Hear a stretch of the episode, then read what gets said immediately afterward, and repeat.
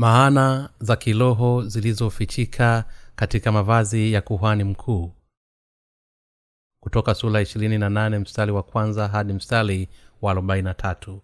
Nawe umlete haluni ndugu yako karibu nami na wanawe pamoja naye miongoni mwa wana wa israeli ili anitumikie katika kazi ya ukuhani. Haruni na nadabu na abihu na ezekiali na athamali wana wa haluni nawe utamfanya haluni ndugu yako mavazi matakatifu kwa utukufu kwa uzuri nawe utakuwa ambia watu wote wenye moyo wa hekima niliyowajaza na roho ya hekima wamfanyie haruni mavazi ili kumtakasa anitumikie katika kazi ya ukuhani. Na mavazi watakayoyafanya ni haya ya kifuko cha kifuani na naivela na joho na kanzu ya kazi ya urembo na kiremba na mshipi nao watafanyia haruni nguo nduguyo na wanawe mavazi matakatifu ili wanitumikie katika kazi ya ukuhani. Nao wataitwa dhahabu na nguo ya rangi ya thamawi na ya rangi ya zambarau na ya rangi nyekundu na nguo ya kitani nzuri nao waifanye na ivera kwa nyuzi za dhahabu na za samawi na za zambalau na nyekundu na kitani nzuri yenye kusokotwa kwa kazi ya mstadi itakuwa na vipande viwili vya mabegani vilivyoungana na kwenye ncha zake mbali ili ipate kuunganywa na mshipi wa kazi ya ustadi ulio juu yake ili kuifunga mahari pake. Utakuwa na kazi kama ile ya naivela ya vitu vile vile vya nyuzi za dhahabu na za rangi ya samawi na ya dhambarau na nyekundu na ye, ya, na ya kitani nzuri yenye kusokotwa. Nawe utatwaa vito viwili vya shohamu bwana wa israeli majina yao sita katika kito kimoja na majina sita yaliyosalia katika kile kito cha pili kwa utaratibu wa kuzaliwa kwao kwa kazi mtu mwenyewe kuchora mawe kama vile muhuli iliyochorwa utavichora hivi vito viwili sawa sawa na majina ya wana wa israeli. Nawe utavitia katika vijalizo vya dhahabu nawe utavitia vile vito viwili juu ya vipande vya mabegani. Kwa hiyo naivera viwe vito vya ukumbusho kwa ajili ya wana wa israeli naye haruni atachukua majina yao mbele za bwana juu ya mabega yake mawili. Ili kuwa ukumbusho nawe fanya vijalizo viwili vya dhahabu na mikufu miwili ya dhahabu. Safi utaifanya iwe mfano wa kamba ya kazi ya kusokotwa nawe uitie ile mikufu ya kazi ya kusokotwa katika vile vijalizo nawe utafanya vifuko cha kifuani kwa hukumu. Kati ya fundi stadi utakifanya kwa kuiandama ile kazi ya hiyo naivela ya nyuzi za dhahabu na za rangi ya samawa na za rangi ya dhambalau na nyekundu na kitani safi yenye kusokotwa. Ndiyo utakavyokifanya kitakuwa mlaba tena cha kukunjwa urefu wake utakuwa shibili moja na upana wake shibili moja. Nawe ukijaze viweko vya vito safu nne za vito. Safu moja itakuwa akiki na yakuti ya rangi ya manjano na barahamani hivi vitakuwa safu ya kwanza na safu ya pili itakuwa zumaridi na ya nyakuti samawi na arimasi na safu ya tatu itakuwa kinso na akiki nyekundu na amethisto na sufu ya nne itakuwa ni dhabarajadi na shohamu na yasipi vito hivyo vitakazwa ndani ya dhahabu kwa kuja mahali pake na vito vito vitakuwa sawasawa na majina ya wana wa israeli kumi na viwili sawasawa na majina yao mfano wa kuchola kwa mhuli kila kimoja sawasawa sawa na jina lake. Vitakuwa vya hizo kabila kumi na mbili. Nawe utie katika kile kifuko cha kifuani mikufu mfano wa kamba ya kazi ya kusokotwa ya dhahabu safi nawe utie pete mbili za dhahabu katika kile kifuko cha kifuani na kuzitia hizo pete mbili katika ncha mbili za kifuko cha kifuani. Nawe utie hiyo mikufu miwili ya dhahabu iliyosokotwa katika zile pete mbili zilizo katika ncha ya kifuko cha kifuani. Na ncha zile zingine za hiyo mikufu miwili ya kusokotwa utazitia katika vile vijalizo viwili na kuvitia katika vile vipande vipande vya mabegani kwa naivela upande wa mbele. Nawe utafanya pete mbili za dhahabu uzitie katika hizo ncha mbili za naivela ulizo ndani. Nawe fanya pete mbili za dhahabu na kuzitia katika kile vipande viwili vya mabegani vya ile chake juu ya huo mshipi wa naivela uliosukwa kwa ustadi nao watakikaza kile kileso kwa zile pete zake kwenye pete za naivela kwa ukanda wa rangi na samawi ili kwamba kikae pale juu yake mshipi wa naivela uliosukwa kwa ustadi ili kwamba kifuko cha kifuani kisiachane na naivela na haruni atachukua majina ya wana wa israeli katika kile kifuko cha kifuani cha hukumu juu ya moyo wake hapo atakapoingia ndani ya mahali patakatifu kuwa ukumbusho mbele ya bwana daima. Nawe utie hizo hukumu nazo zitakuwa juu ya moyo wa haruni hapo atakapoingia ndani mbele ya bwana. Haruni atachukua hukumu ya hao wana wa israeli juu ya moyo wake mbele ya bwana daima. Nawe fanya hivyo joho ya naivela ya rangi ya samawi yote nayo itakuwa na tundu katikati ya kwa kupitisha kichwa itakuwa na utepe wa kazi ya kusokotwa. Kuzunguka hilo tundu lake mfano wa tundu lililo katika kanzu ya chuma ili lisipasuke nawe katika pindo zake utatia makomamanga na ya rangi ya samawi na ya rangi ya zambalau na ya rangi nyekundu na kuzunguka pindo zake kote kote na njuga za dhahabu. Kati ya hayo makomamanga pande zote njuga ya dhahabu na komamanga njuga ya dhahabu na komamanga. Katika pande za joho kuizunguka pande zote nayo itakuwa juu ya haruni.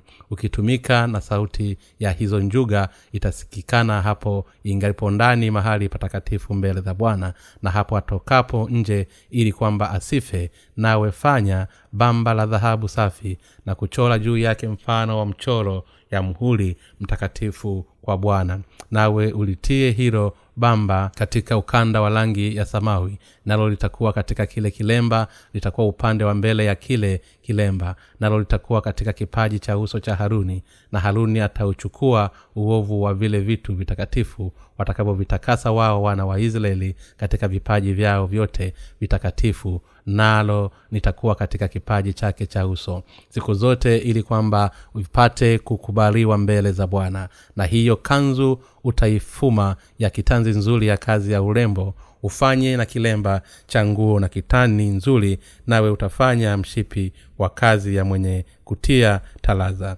Kisha utafanya kanzu kwa ajili ya wana wa haruni. Nawe wafanyie mshipi wafanyie na kofia kwa utukufu na uzuri.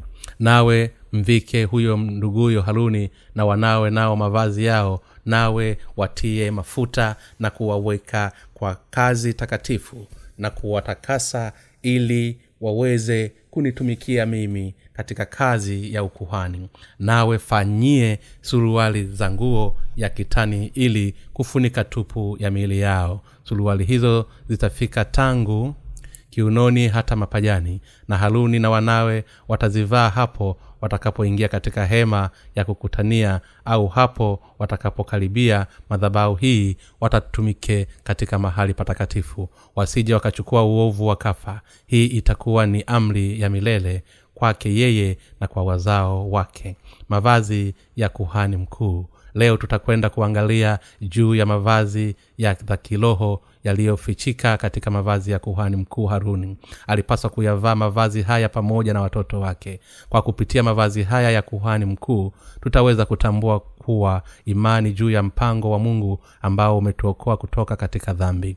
Mungu alimwamuru msa kumweka wakifu ndugu yake haruni pamoja na watoto wake haruni ili kwamba waweze kumtumikia mungu. Wakiwa makuhani pia mungu alimwamuru msa kuyatengeneza mavazi kwa mujibu alivyoezeshwa na mungu. Katika aya ya nne mungu alisema na mavazi watakayoyafanya ni haya kifuko cha kifuani na naivera na joho na kanzu ya kazi ya urembo na kilemba na mshipi nao watafanyia haruni nduguyo. Na wanawe mavazi matakatifu ili anitumikie katika kazi ya ukuhani kwanza kabisa kuhani mkuu alipaswa kuvaa kanzu na suruali ili kuufunika uchi wake. Mavazi haya yalitengenezwa kwa nyuzi za kitani safi ya kusokotwa ili hewa iweze kuingia vizuri na kumfanya asitoke jasho jingi. Maana ya kiroho ya mavazi haya ni kwamba kuhani mkuu anapaswa kuweka mbali matamanio yake ya kimwili na kisha amtumikie mungu kwa mujibu wa imani na neema iliyokwisha tolewa na mungu. Kwa maneno mengine mapenzi ya mungu yatatimizwa pale tu kuhani mkuu atakapotupilia mbali mawazo yake ya kimwili na kisha kutoa sadaka kwa mujibu wa utaratibu wa sadaka ya kuteketezwa ulioaindhishwa na mungu kwa imani. Ni kwa sababu hii ndiyo maana mungu alitengeneza kanzu na suruale ya jinsi hiyo na kisha kumvika kuhani mkuu kisha mungu alimvika kuhani mkuu kwa joho la bluu juu ya mavazi haya na juu ya joho hili la bluu kuhani mkuu alivaa na ivera na kisha kukiweka kifuko cha kifuani. Kifuko cha kifuani kilichovaliwa katika kifua cha kuhani mkuu kilitengenezwa kwa nguo nzito iliyokunjwa mara mbili na kisha kufumwa kifundi kwa nyuzi za dhahabu bluu zambalau na nyuzi nyekundu na kitani safi ya kusokotwa na ukubwa wake ulikuwa ni sawa kwa upana wa urefu vito kumi na mbili vya thamani viliwekwa katika vifuko hiki cha kifuani. Kisha majina ya kabila kumi na mbili za wana wa israeli yaliandikwa katika vito hivi. Kisha kuhani mkuu alivaa kilemba kilichotengenezwa kwa kitani safi ya kusokotwa kisha bamba la dhahabu safi lililokuwa limeandikwa utakatifu kwa bwana litawekwa katika kipande cha nguo cha bluu na kisha kuwekwa mbele ya kile kilemba. Haya ni maelezo mafupi kuhusu mavazi kilemba na bamba la dhahabu ambavyo vilivaliwa na kuhani mkuu. Mavazi mengi ya kuhani mkuu yalitengenezwa kwa nyuzi za dhahabu bluu dhambalau na nyuzi nyekundu na kitani safi ya kusokotwa. Pia nyuzi hizo ndizo zilizotumika katika kutengeneza kifuko cha kifuani kwa cha kuhani mkuu. Katika hiki kifuko cha kifuko vito kumi na mbili vya thamani viliwekwa humo na katika majina kumi na mbili ya kabila za watu wa israeli yalikuwa yameandikwa juu yake. Kazi ya kuhani mkuu ilijumuishwa mambo yafuatayo. Alipaswa kupokea sadaka za kuteketezwa toka katika kusanyiko la wana wa israeli. Alizipitisha dhambi zao kwenda katika mnyama hao wa sadaka ya kuteketezwa kwa kuiweka mikono yake juu ya mwana sadaka huyo huku yeye akiwa kama mwakilishi wao akimchinja mwana sadaka huyo kisha akaitoa damu ya sadaka ya, mwa, ya mnyama huyo kwa mungu. Kwa maneno mengine kuhani mkuu alihudumu ili kuondoa dhambi za watu kwa kuzitoa sadaka kwa mujibu wa sheria ya mungu. Kuhani mkuu aliweka mikono yake juu ya mnyama wa sadaka ya kuteketezwa mbele ya mungu kwa niaba ya watu wa israeli. Alimchinja mwanasadaka huyo na kuikinga kui damu yake. Kisha aliweka damu hii katika pembe za madhabahu ya sadaka ya kuteketezwa. Kisha alichukua damu ya mnyama huyo wa sadaka kisha kuingia nayo patakatifu pa patakatifu na kuinyunyiza juu ya kiti cha rehema. Kisha mnyama aliyesalia ya yule mwanasadaka itabebwa na kupelekwa nje ya kambi ili kuunguzwa kikamilifu mambo ya walawi sula ya kumi na sita mstari wa tatu hadi mstari wa ishirina nane. Hivi ndivyo kuhani mkuu alivyoitoa sadaka kwa namna hii yaani kwa kutoa sadaka ambazo zilimridhisha mungu. Kuhani mkuu aliitimiza jukumu lake la kuitunza ghadhabu ya kutuliza ghadhabu ya mungu. Kwa maneno mengine kuhani mkuu alitimiza jukumu la kwanza mwombezi kati ya watu wake na mungu. Vivyo hivyo yesu masihi amefanyika kuwa kuhani mkuu wa ufalume wa mbinguni na amekuwa ni mwombezi kati ya mungu na wanadamu kwa kuupokea ubatizo wake toka kwa yohana mbatizaji ambaye kwa huo alichukua dhambi zote za mwanadamu katika mwili wake na kwa kuutoa mwili wake msalabani na kusulubiwa basi masihi amewakomboa wanadamu wote toka katika dhambi na kifo. Katika kipindi cha agano la kale ni kuhani mkuu ndiye aliyetoa sadaka iliyoziondoa dhambi za watu lakini katika kipindi cha agano jipya ni masihi aliyekuja kwa jina la yesu ndiye aliyeitimiza huduma ya kuhani mkuu wa milele ya kuzitowesha mbali dhambi zote za wanadamu. Waibrania sura ya saba mstari wa tisa. Na katika kipindi cha agano la jipya mungu ameiweka huduma ya kuhani mkuu kwa wenye haki ambao wamesafishwa dhambi zao zote kwa ukweli uliofichika katika nyuzi za bluu dhambarau na nyekundu na hii ndiyo maana kibamba cha dhahabu katika kilemba cha kuhani mkuu kilikuwa kimeandikwa utakatifu kwa bwana. Vivyo hivyo mavazi ya kuhani mkuu yanaonyesha kwa wazi kabisa na kwa kina juu ya njili iliyozisafisha mbali dhambi zote za mwanadamu. Joho la kuhani mkuu lilikuwa limefumwa kwa nyuzi za bluu zaidi ya yote. Hili joho la, la bluu linahusiana kabisa na ubatizo wa yesu aliopokea wakati kuhani mkuu alipovaa mavazi yaliyokuwa yamefumwa kwa nyuzi za bluu dhambarau na nyekundu na nyuzi za dhabahu basi mavazi yake yalikuwa na utukufu kwa kuwa rangi hizo nne zilionekana kwa wazi kabisa. Katika upindo wa lile joho la bluu kulikuwa na picha ya makomamanga iliyokuwa imefumwa kuuzunguka huo upindo wa njuga za dhahabu zilikuwa zimening'inizwa sambamba na makomamanga hayo katika kifungu hiki kikiwa aya ya thelathini na tatu inasema hivi nawe katika pindo zake utatia makomamanga ya rangi ya sawa, samawi na ya rangi ya dhambarau na ya rangi yenyekundu kuzunguka pindo zake kote kote na njuga za dhahabu kati ya hayo makomamanga pande zote. Basi kuhani mkuu alipoingia katika hema takatifu la kukutania na kuzitoa sadaka kwa ajili ya watu wake watu wa israeli waliokuwa wamesimama nje waliweza kufahamu kwamba alikuwa akitoa sadaka kwa kusikiliza sauti ya hizo njuga. Mambo haya yote yanahusiana sana na ukweli wa gano jipya wa injili ya maji na roho. Na mambo hayo yanakubaliana vizuri. Kile alichokifanya kuhani mkuu ilikuwa ni kuzisafisha mbali zambi za watu na pia ilikuwa ni kuwafanya watu wayafahamu mapenzi ya mungu kwa kumvika katika mavazi kama yale ya na katika kuyatimiza majukumu ya kuhani. Katika kipindi cha agano jipya watu wa mungu ambao ndio makuhani wa leo wanafanya nini ili kuzisafirisha mbali dhambi za watu wengine. Ukweli ni kuwa ili waweze kulitenda jukumu kama hili kwanza kabisa ni lazima wao wenyewe wapokee ondoleo la dhambi kwa kuamini katika injili ya maji na roho inayohudhirishwa katika ufunuo wa nyuzi za bluu dhambarau na nyekundu vivyo hivyo mavazi ya kuhani mkuu yanatuonyesha kwa wazi juu ya injili inayodhisafisha mbali zambi zetu zote. Pili watakatifu kipindi hiki sisi wenye haki tunapaswa kuyafanya majukumu yetu ya ukuhani ili kuzisafisha dhamiri za watu kuhusiana na dhambi zao na kisha kuwapatia utakatifu. Hii ndiyo sababu kibamba cha dhahabu kilitengenezwa katika kilemba cha kuhani mkuu kikiwa na alama iliyosomeka utakatifu kwa bwana. Kibamba hiki cha dhahabu kilichokuwa na maandishi utakatifu kwa bwana kilikuwa kimeunganishwa na ule utepe wa bluu katika kilemba ambacho kuhani mkuu alikuwa amekivaa kichwani mwake. Watu waliweza kumtambua kwa urahisi kabisa kuhani mkuu walimtambua kwa kuangalia katika kichwa chake ambapo waliweza kuona kibamba cha dhahabu na utepe wa bluu pamoja na mavazi yaliyokuwa yamefumwa kwa nyuzi za bluu dhambalau na nyekundu nyuzi za dhahabu na nyuzi za kitani safi ya kusokotwa. Hii inatuonyesha kwamba kuhani mkuu aliifanya kazi ya kuzisafirishia mbali dhambi kwa nyuzi za bluu dhambarau na nyekundu. Ni lazima tuitii hukumu ya haki ya watumishi wa mungu.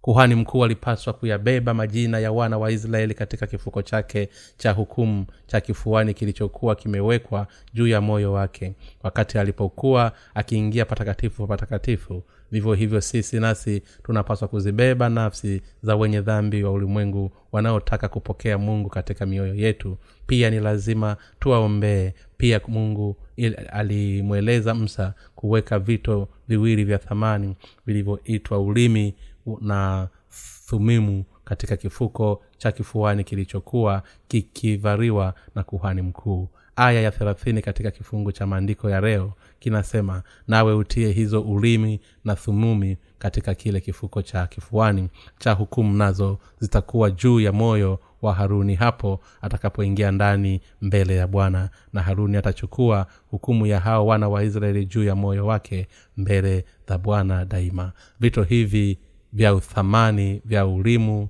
na sumimu vinamaanisha kimsingi kuwa ni nuru na ukamilifu. Kwa maneno mengine mungu alikuwa amempatia kuhani mkuu moyo wenye uangavu ili aweze kuwahukumu watu wa israeli kwa hiki na kwa kusahihi. Mungu alikuwa amempatia kuhani mkuu mamlaka na hekima ili kwamba aweze kutambua kilicho sahihi na kisicho sahihi katika maisha ya watu wake. Kuhani mkuu alikuwa na jukumu la kuamua kilicho sahihi na kisicho sahihi katika maisha ya kiroho ya waisraeli.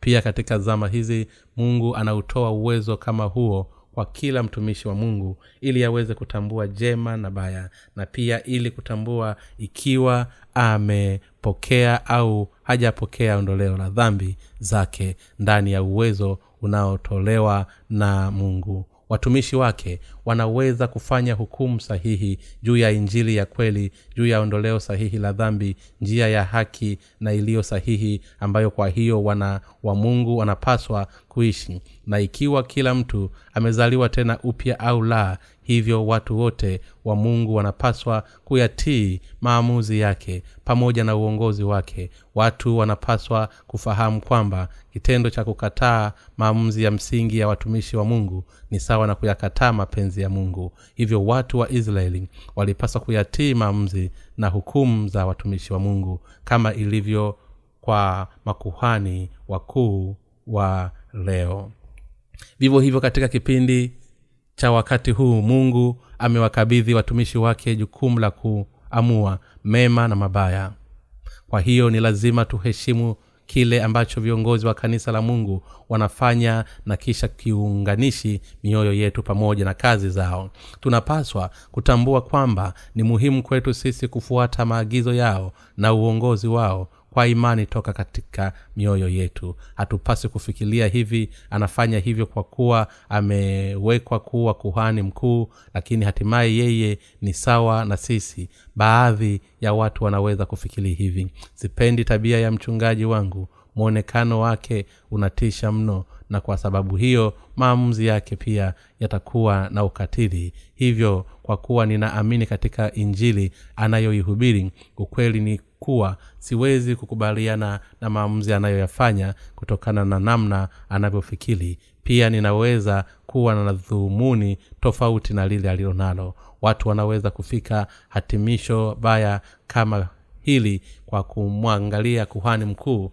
kwa mtazamo wao wa kimwili. Lakini fikira na mitazamo kama hiyo inapaswa kuepukwa. Tunapaswa kuwaitia watumishi wa mungu wanaoamini katika okovu unaojifunua katika nyuzi za bluu dhambarau na nyekundu kama vile tunavyomtii mungu. Kwa nini? Kwa sababu maamuzi na hukumu zao hazitokani na mawazo yao binafsi bali yanafanywa kulingana na imani yao anayomfurahisha mungu. Kwa lugha nyingine kwa kuwa hukumu na maamuzi ya makuhani wakuu wa leo inafanywa katika mwanga na ukweli wa mungu basi maamuzi hayo pamoja na hukumu ni maamuzi ya mungu mwenyewe. Ikiwa maamuzi hayo yanafanywa pasipo hata ushawishi mdogo toka katika mawazo yao na kwamba maamuzi hayo yamejikita katika neno la mungu na kwa mujibu wa imani yao katika injili ya maji na roho basi hukumu au maamuzi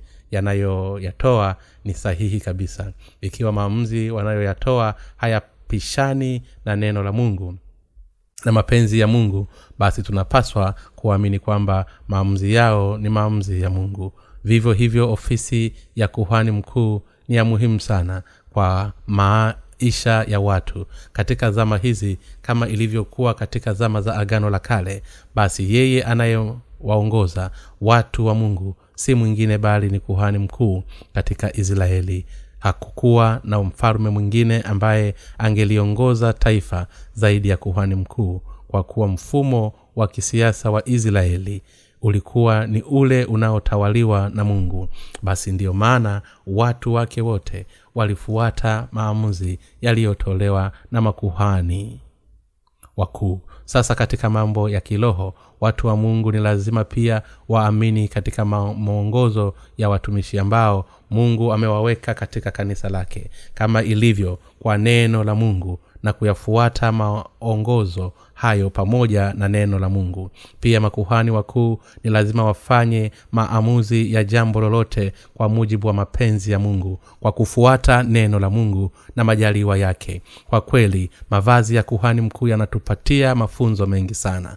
Kwanza ni lazima tufahamu maana za kiroho za nyuzi za bruu dhambarau na nyekundu na nyuzi za dhahabu zilizotumika katika kutengeneza mavazi hayo tumekwisha jifunza juu ya ukweli wa nyuzi za bluu dhambarau na nyekundu kwa kupitia mavazi ya kuhani mkuu. Pia mungu ametuelezea jinsi ukweli uliofichika katika nyuzi ya bluu dhambalau na nyekundu ulivyo muhimu kwa imani. Nyuzi hizi ni za muhimu sana kwa kuwa ni vitu vinavyoonyeshwa juu ya ondoleo la dhambi za watu. Kule kusema kwamba bwana ali kuja hapa hapa duniani akabatizwa na kuimwaga damu yake kunadhahirisha kwamba ni njili ya maji na roho tu ndiyo inayoziondoa dhambi zote za kila mtu katika ulimwengu mzima. Kwa kuwa nyuzi za bluu zambalau na nyekundu zimetufundisha kwamba injili ya maji na roho ni ukweli unaotupatia upatanisho kamili basi ni muhimu kwetu sote kupata uelewa sahihi juu ya nyuzi hizi. Ikiwa tutaufahamu na kuuelewa vizuri ukweli huu basi ni hakika kwamba tutasafishwa dhambi zetu zote milele na kisha kupokea uzima wa milele. Hivyo ni lazima tuwe na imani inayoamini katika ukweli huu wa uwazi uliotimizwa katika injili ya maji na roho. Ni lazima tuilinde imani yetu katika nyuzi za bluu dhambarau na nyekundu. Ikiwa hatuna ufahamu wa ukweli kama huo kuhusiana na nyuzi za bluu dhambarau na nyekundu basi ni hakika kwamba hatuwezi kuingia injili halisi na jambo baya kabisa ni kwamba injili hii inaweza hata kuharibiwa dini za ulimwengu huu zinaweza kujibadili shakadili muda, muda unavyozidi kwenda. Lakini kwa kupitia rangi za mavazi ya kuhani mkuu mungu ametuonyesha ukweli halisi na usiobadilika wa nyuzi za bluu zambarau na nyekundu kwa kupitia mavazi ya kuhani mkuu na kwa kupitia vyombo vyote vilivyomo katika hema takatifu la kukutania na kwa kupitia mfumo wa utoaji sadaka uliotolewa katika hema takatifu la kukutania basi ni dhahiri kwamba mungu anafanya udhihirisho sahihi kwa upendo wake na mipango yake kwetu sisi. Kwa hiyo tunapaswa kuilinda imani yetu katika ukweli huu wa kudumu ambao umetufikia kama injiri ya nyuzi ya bluu dhambarau na nyekundu kitu ambacho haki paswi kubadilika hata pale wakati unapobadilika ni imani yetu katika injili ya maji na roho. Imani hii ndiyo ile inayoamini katika uokovu wa milele unaodhihirishwa katika nyuzi za bluu dhambarau na nyekundu.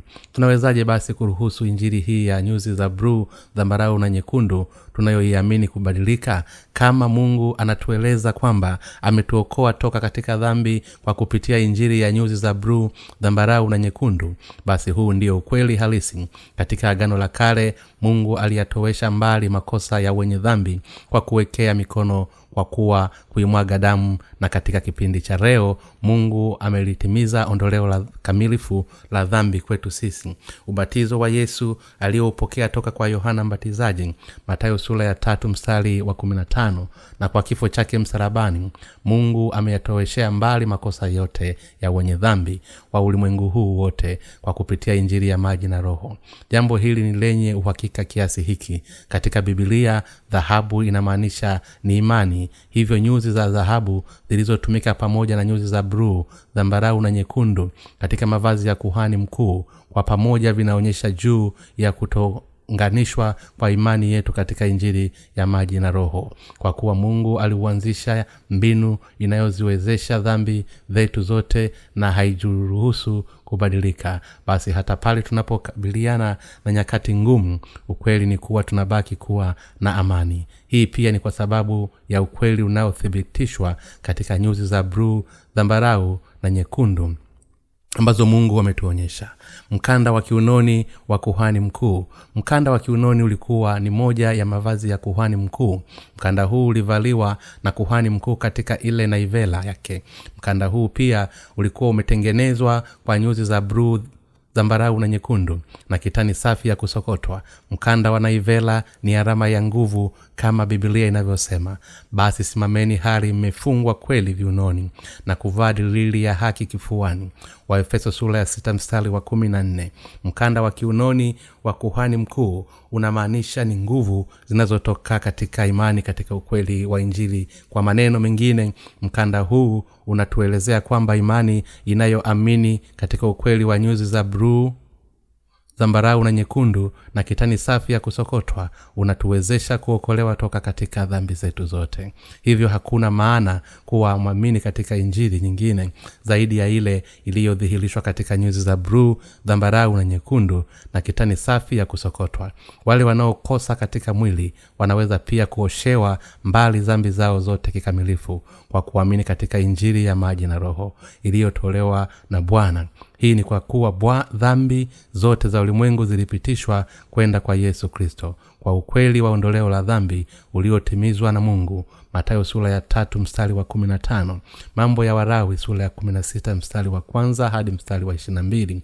Hivyo wale wanaoamini kwamba matendo ya yesu yaliyodhihirishwa katika nyuzi za bluu dhambarau na nyekundu yamewaokoa basi hao wanaweza kuwa na hakika hata kama nguvu ya dhamiri yao ni dhaifu. Tunapodumu katika injili ya maji na roho ambayo yesu kristo ambaye ni kuhani mkuu wa mbinguni ametupatia basi ni nani anayeweza kututenganisha sisi na upendo wa kristo?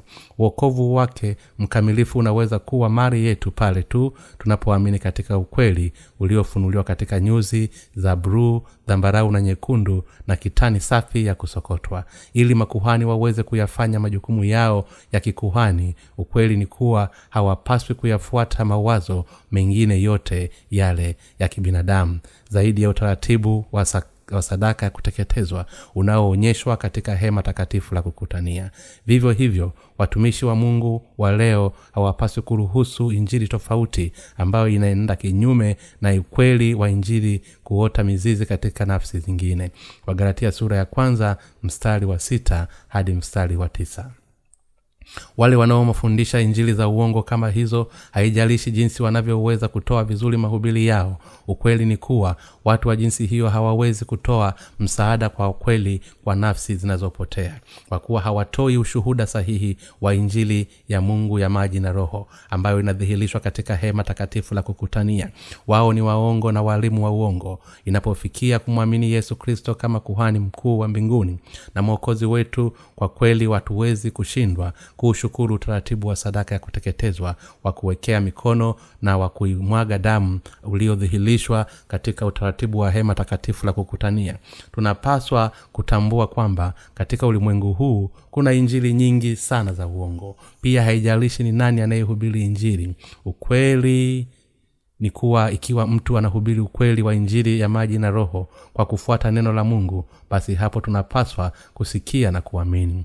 Sababu mojawapo inayoelezea kwamba ni kwa nini ukristo wa leo una matatizo mengi ni kwa sababu kuna matapeli wengi sana wa kiroho wanaodai kuyatimiza majukumu yao ya kikuhani huku wakiwa hawaifahamu injili ya maji na roho. Hatua ya kwanza kufanya kuwa kuhani wa kweli mbele za mungu ni kwa kuamini katika injili ya maji na roho. Ni wale tu walio na imani kama hiyo ndio wanaweza kutoa matoleo ya kweli kwa mungu. Vivyo hivyo wale wanaofahamu na kuamini katika injili ya maji na roho wanaweza pia kuwapenda wengine. Unafikiri kanisa la mungu lipo kwa ajili ya kazi gani? Ninaweza kukwambia kwamba kanisa la mungu lipo kwa ajili ya kuieneza injili ya maji na roho kwa wenye dhambi. Tunapoamini kwa moyo wote katika ukweli wa nyuzi za bruu dhambarau na nyekundu zilizodhihirishwa katika bibilia basi ni hakika kwamba tutaokolewa toka katika dhambi zetu na kufanywa wasio na dhambi. Amani ya kweli inapatikana katika mioyo yetu na hatuwezi kwenda mbali na mungu. Kwa kuamini katika injili ya maji na roho tunaamini katika injili kamilifu. Tunaishi kwa imani na kwa sababu hiyo tutaingia katika ufalme wa bwana kisha kuishi ndani yake bwana wetu ametuongoza kwenda katika imani na kwa kuwaongoza watu wote wa ulimwengu kwenda kwa mungu. Yaani kama vile kibamba cha dhahabu kilivyokuwa kimeandikwa katika kilemba cha kuhani mkuu utakatifu kwa bwana. Vivyo hivyo bwana anawaagiza kwa mwanga wa kweli wa ondoleo la dhambi. Hivyo mungu ametukabidhi kazi inayowezesha watu wengi kupokea ondoleo la dhambi zao. Mungu ametukabidhi. Sisi tunaoamini katika injili ya nyuzi za bruu dhambarau na nyekundu majukumu yaliyo sawa na yale ya makuhani katika agano la kale. Tunamshukuru sana mungu kwa kuturuhusu kuzifanya kazi za thamani kama hizo chini ya mwanga wake mkamilifu. Wa kweli nilipolisikia neno hili la injili nilijawa na furaha na nilipokuwa nikisoma bibilia basi injili hii ilinijia karibu na kwa uwazi kabisa. Baada ya hapo macho yangu ya kiroho yalifunguka. Pia roho mtakatifu ndani yangu amenifundisha neno la mungu. Kwa kina nilifikia hatua ya kufahamu kwamba vifungu vyote vya bibilia vinaeleza kwa wazi kwamba injili ya maji na roho ndiyo injili pekee ya kweli ambayo mungu ametupatia. Katika zama za agano la kale injili hii inadhihirisha katika nyuzi za bruu dhambarau na nyekundu. Katika zama za agano jipya mitume wote na waandishi wa bibilia walituelezea kwamba yesu alipokea ubatizo na akaimwaga damu yake ili kutuokoa kikamilifu toka katika dhambi. Ili tuweze kuivaa kanzu ya uokovu basi tunapaswa kuamini katika injili ya maji na roho. Na wala hatuwezi kupokea ondoleo la dhambi toka kwa bwana kwa kutoa sala zetu za toba. Injili ya maji na roho ndiyo injili pekee na ya kweli. Kuhani mkuu alipaswa kuvaa mavazi yaliyokuwa yametengenezwa kama vile mungu alivyoamuru. Kama ingelitokea kuhani mkuu alisumbuliwa na upendo wenye baridi kali kisha akaamua kutoivaa ile kanzu ambayo mungu alimwagiza na badala yake akavaa kanzu nzito ya aina nyingine basi ni hakika kwamba huyo kuhani mkuu angelikufuawa mara moja. Ikiwa kuhani mkuu angeliingia patakatifu patakatifu huku akiwa amevaa kanzu aliyoitengeneza na kitani safi ya kusokotwa peke yake basi pia angeuawa mara moja. Kuhani mkuu alipaswa kulivaa joho la bluu na naivera iliyokuwa imefungwa kwa nyuzi za dhahabu bluu zambarau na nyuzi nyekundu. Tunapofuata kwa usahihi kile ambacho mungu amekipanga basi ni hakika bwana anatembea mbele yetu anatuongoza na anafanya kazi katika kila jambo maishani mwetu.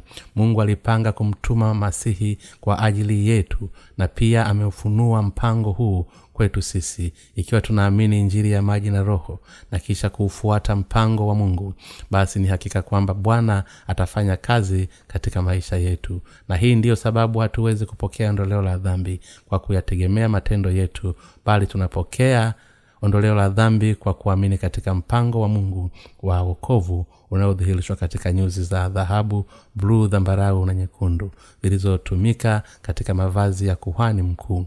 Tunachopaswa kukifanya tukiwa makuhani wa mungu ni kuamini katika kile ambacho mungu amekipanga na kisha kukifuata kikamilifu. Hii ndiyo imani harisi kumtumikia mungu kwa kuifuata mipango yetu midogo midogo si njia sahihi ya kumwamini mungu. Inapofikia katika suala la jitihada zetu katika kuieneza injiri ya maji na roho katika nchi nyingine basi ni vema tufahamu kwamba jambo hili haliwezi kufanikiwa kwa kuifuata mipango iliyoundwa na mwanadamu. Lakini ukweli ni kuwa jambo hili linaweza kufikiwa kwa msaada wa mungu unaotolewa kwa watu wake kwa kupitia imani. Haya ndiyo mapenzi ya mungu tunapolifanya jambo fulani kwa imani. Basi mambo mengine yaliyosalia yatashughulikiwa na mungu tunapoyafahamu mapenzi ya mungu na kisha kuieneza injili ya maji na roho basi mungu anaigusa mioyo ya wale wanaoisoma vitabu vyetu na tunawafanya wapate uamsho na kisha kuwafanya waumini katika injili ya maji na roho. Na kwa sababu hiyo wanasahihisha mawazo ya upotofu ili waweze kuamini kwa usahihi. Hatimaye wao watafikia hatua ya kuweza kuieneza injili ya maji na roho ili tuweze kuieneza injili ya maji na roho basi tunapaswa kuiamini kwa mioyo yetu yote. Nimesema kwamba kuieneza injili hakufanikiwi kwa sababu ya jitihada zetu binafsi bali tunaweza kuihubiri injili kwa mfanikio ikiwa tu tutafanya hivyo kwa imani hali tukiwa tumeungana na mapenzi ya mungu. Nafsi za watu haziokolewi kwa sababu ya jitihada na kujitoa kwetu bali tunaokolewa pale tunapoyatafuta mapenzi ya mungu kwa kuamini katika matendo yake na katika injiri ya maji na roho. Na hapo ndipo majaliwa ya mungu yanapotimizwa. Tunapaswa kuitumikia injiri ya maji na roho kwa imani. Katika nyakati za sasa tunahitaji kuwa na imani kama ile iliyokuwepo katika nyakati za agano la kale. Hivyo hivi sasa kama nilivyokuwa hapo zamani wana wa mungu ni lazima waieneze injiri ya nyuzi za bluu zambarau na nyekundu. Tunapaswa kuamini na kuieneza nyuzi nyekundu pia nyuzi za zambarau lakini kwanza tunapaswa kutambua kinachodhihirishwa katika ule uzi wa bruu ambao ni ubatizo wa yesu masihi aliyoupokea. Tuna tunaupoeneza ukweli wa uzi wa bruu kwa kupoteza tunaona kwamba wazi kwamba wanaweza kuielewa picha kamili ya ukweli kwa urahisi na kisha kuwa na imani kwa ujasiri kwa nini? Ni kwa sababu yesu masihi alizichukua katika mwili wake dhambi zote za mwanadamu kwa kubatizwa. Inapotokea kwamba watu wa kuamini katika ubatizo wa yesu wanafikia hatua ya kutambua kwamba yesu amezioshea mbali dhambi zao zote basi hapo ndipo wanapofikia hatua ya kukili kwamba pia yesu alikufa msalabani ili kulipa deni la dhambi zao zote. Kwa maneno mengine watu wanafikia hatua ya kuziamini nyuzi nyekundu na za dhambalau wakati wanapolifahamu na kuliamini fumbo la ubatizo ambao yesu masihi ambaye ndiye kitu halisi cha nyuzi za bluu aliopokea toka kwa yohana mbatizaji. Hapo ndipo wanapofikia hatua ya kutambua aa bwana alizichukua dhambi zetu zote kwa kubatizwa. Yesu kristo ndiye mungu wa kweli na mwokozi wa wanadamu. Na huu ndio kweli halisi. Kwa watu wengi imani katika nyuzi za dhambalau kwamba yesu mungu mwenyewe huwa anajua kujulikana baadaye. Tangu wakati tulipoanza kuamini kwamba yesu ni mwokozi tulikiri kwamba yesu ni mungu kamili. Lakini haya yalikuwa ni mawazo ya kinadharia tu. Ni hadi baadaye ndipo tulipofikia hatua ya kuwa na imani thabiti katika mioyo yetu. Tunapolipokea ondoleo la dhambi kwa kuamini katika ubatizo na damu ya yesu basi hapo ndipo tunapofikia hatua ya kuwa na imani kwamba yesu ni mungu mwenyewe yeye aliye hai anayetusaidia na kufanya kazi katika maisha yetu. Na kwa sababu hiyo hatimaye imani yetu kwa yesu inakuwa. Kwa hiyo ili watu waweze kupokea ondoleo la dhambi basi wanapaswa kuamini katika injili iliyoletwa na mungu ya nyuzi za bluu zambarau na nyekundu. Makuhani wa leo wanapaswa kukitumikia kiti gani ni kiti gani ambacho kuhani mkuu alikifanya katika hema takatifu la kukutania.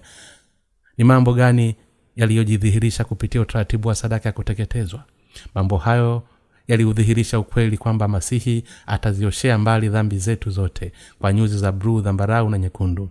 Hivyo watumishi wa mungu katika zama hizi wanapaswa kuyarithi majukumu ya kihuduma kama hivyo hatu watumishi wa mungu wanazitowesha mbali dhambi za watu kwa kupitia injili ya maji na roho.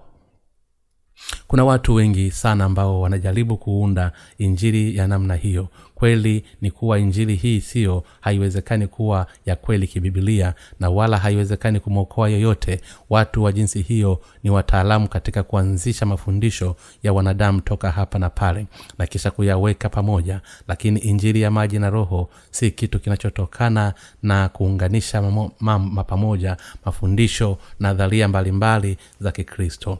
Watu wanapo pokea ondoleo la dhambi kwa kuamini katika injili ya maji na roho. Kwa maneno mengine neno ndilo msingi wa uokovu kuzioshea mbali dhambi za watu hawawezekani kwa mujibu wa viwango alivyoviweka mungu. Kiwango hiki ni injili ya maji na roho. Hakuna hata mmoja anayeweza kuondolewa dhambi zake na kisha kupokea utakatifu nje ya injili ya uokovu ili kuoshelea mbali dhambi zetu zote mbele za mungu na kisha kupokea utakatifu kunawezekana kwa kumwamini yesu tu aliyekuja kwa ubatizo katika mto yorodani na kwa damu yake msalabani akiwa ni mokozi ili watu waweze kuondolewa dhambi zao zote. Basi wanapaswa kumwamini yesu kristo aliyekuja kwa nyuzi za bruu dhambarau na nyekundu. Na kama mokozi kikamilifu hakuna njia nyingine inayoweza kuwafanya watu kupokea ondoleo la dhambi zao na watumishi wa mungu waliofanyika kuwa makuhani wake ni lazima waamini katika injili halisi iliyoundwa kwa nyuzi za bluu dhahabu zambarau na nyekundu zilizotumika katika mavazi ya kuhani mkuu. Ikiwa watumishi hao hawatauamini ukweli huu basi ni hakika kwamba hawawezi kufaa kuitwa watumishi wa mungu. Watakuwa ni waadini wa ulimwengu huu watakuwa wakiitumikia moja ya dini zao katikati ya dini nyingi katika ulimwengu huu kwa kujisingizia kuwazima jina la yesu peke yake. Watumishi halisi wa mungu ni lazima wawe na imani inayoamini katika yesu kristo aliyekuja kwa maji damu na kwa roho kama mwokozi. Hivyo wanapaswa kuukili ubatizo wake ili kwamba imani yao sahihi iweze kuudhiririsha mwangaa wa mungu wa kweli. Uwazi zaidi ni wale wanaofanya hivyo tu ndio wanaokuwa watumishi wa mungu na wale waliookolewa mbele za mungu. Wale wanaouacha ubatizo wa yesu msalaba wake au ule ukweli kwamba yesu ni mungu mwenyewe na wale wanaohubiri ufahamu kama huo kwa kuzingatia nadharia pasipo imani hao wote ni watumishi wa ibilisi ambao hawana lolote la kufanya pamoja na mungu. Siku hizi kuna watu wengi sana wanaoitwa wainjilisti katika ulimwengu huu wanadai kwamba yeyote anayeamini katika yesu anaweza kusafishwa dhambi zake zote kwa imani na hivyo kufanyika asiye na dhambi. Mara ya kwanza nilifikiria kwamba na wao wanahubiri ukweli wa nyuzi za bluu dhambarau na nyekundu. Lakini baadaye niligundua kwamba ilikuwa ni tofauti. Wao hawahubiri injili ya maji na roho. Wao wanafikiria na kuamini kwamba mafundisho waliojitengenezea ndiyo injili ya kweli. Pamoja na kuwa wanajiita ni wainjilisti ukweli ni kuwa wanazifuata nia zao wenyewe na mambo ya kidunia ambapo lengo lao ni kudhiridhisha tamaa zao pia siku hizi kuna watu wengi sana wanaoitwa makuhani katika dunia hii. Lakini ni kwa nini wanakataa kuipokea injili ya kweli inayowawezesha kuwa watakatifu? Hawahifadhini wanajisifu na wana majivuno na kujiamini kupitia neno lenyewe. Lakini ukweli ni kwamba hata watu wa jinsia hiyo si wahifadhina. Na kiimani wakati neno linapodhihirishwa linapo kwa wazi njiri ya maji na roho ni kwa nini basi wanauacha ubatizo wa yesu katika imani yao kumbuka kwamba nadabu na abihu walikufa wakati walipotoa moto kwenye kufuru mbele za bwana mungu. Wakati makuhani hawa walipotoa sadaka kwa namna iliyokuwa tofauti na ile aliyoagiza mungu basi moto ulishuka toka kwa mungu na ukawaunguza hadi kifo. Hesabu sura ishirini na sita mstari wa sitini na moja. Kuhani mkuu aliuawa hata kwa wale watovaa kanzu iliyokuwa imeamriwa na mungu. Aya ya arobaini na tatu.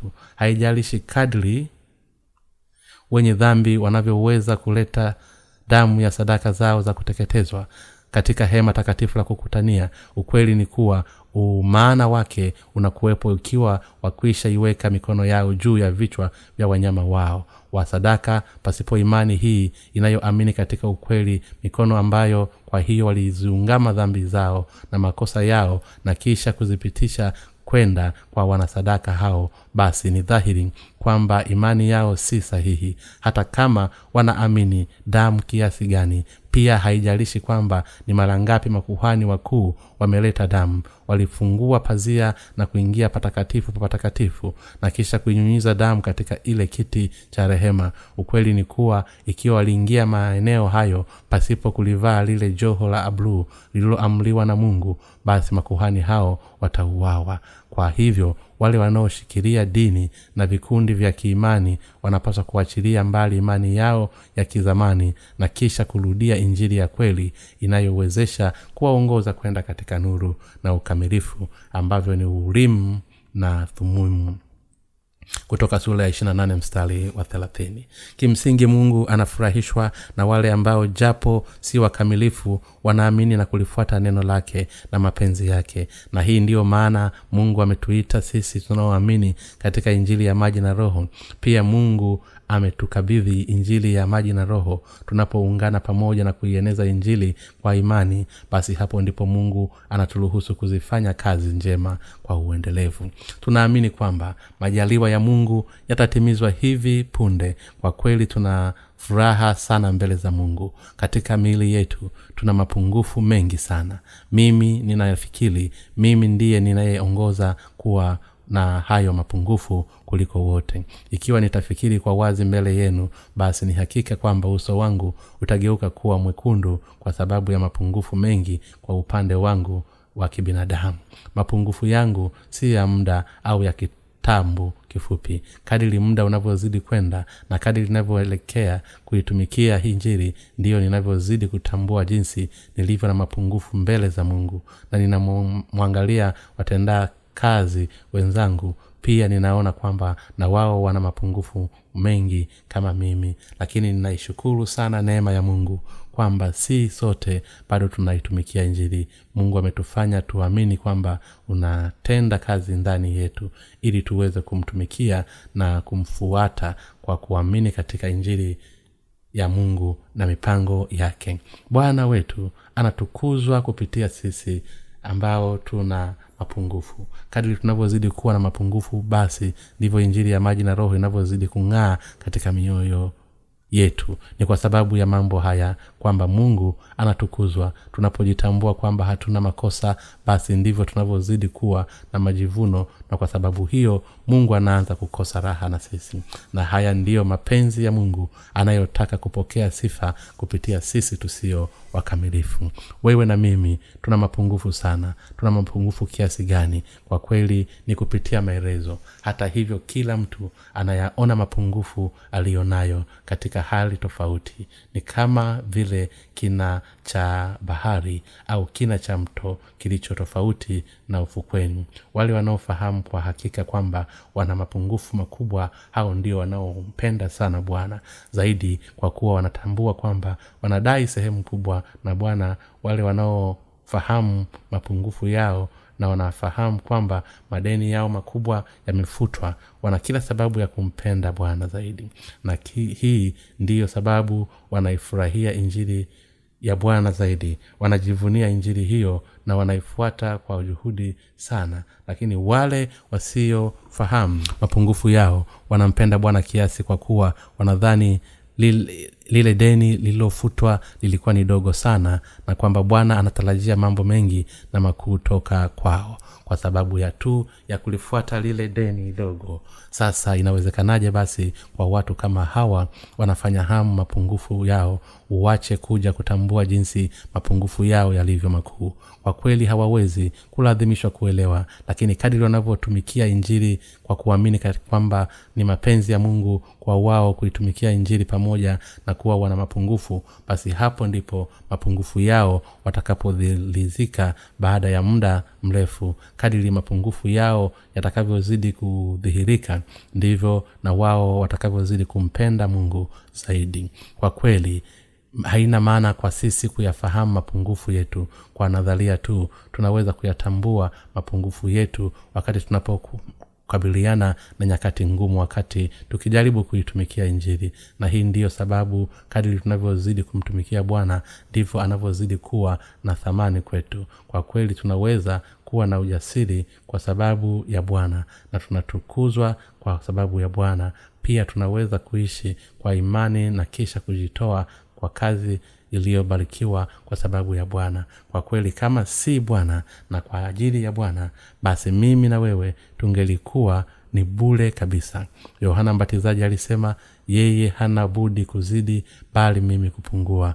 Yohana sura ya mstari wa thelathini mungu ametupatia ondoleo la dhambi na fursa zilizobarikiwa za kuitumikia injili yake. Uwepo wetu unapo unapaswa kutumiwa kama vifaa vya kuenezea injili na katika yote hayo bwana tu ndiye anayestahili kupokea utukufu. Kwa kweli tunapaswa kuushukuru ule ukweli kwamba bwana anatutumia sisi kama vyombo. Tunamtolea shukulani zetu za zati mungu kwa kutupatia baraka yake na kufanya majukumu ya ukuhani mkuu. Yesu ni kuhani wetu mkuu wa mbinguni na mchungaji mkuu watumishi wake wote ni wachungaji wadogo wanaofuata kile ambacho mchungaji mkuu amekifanya kwa ajili yao.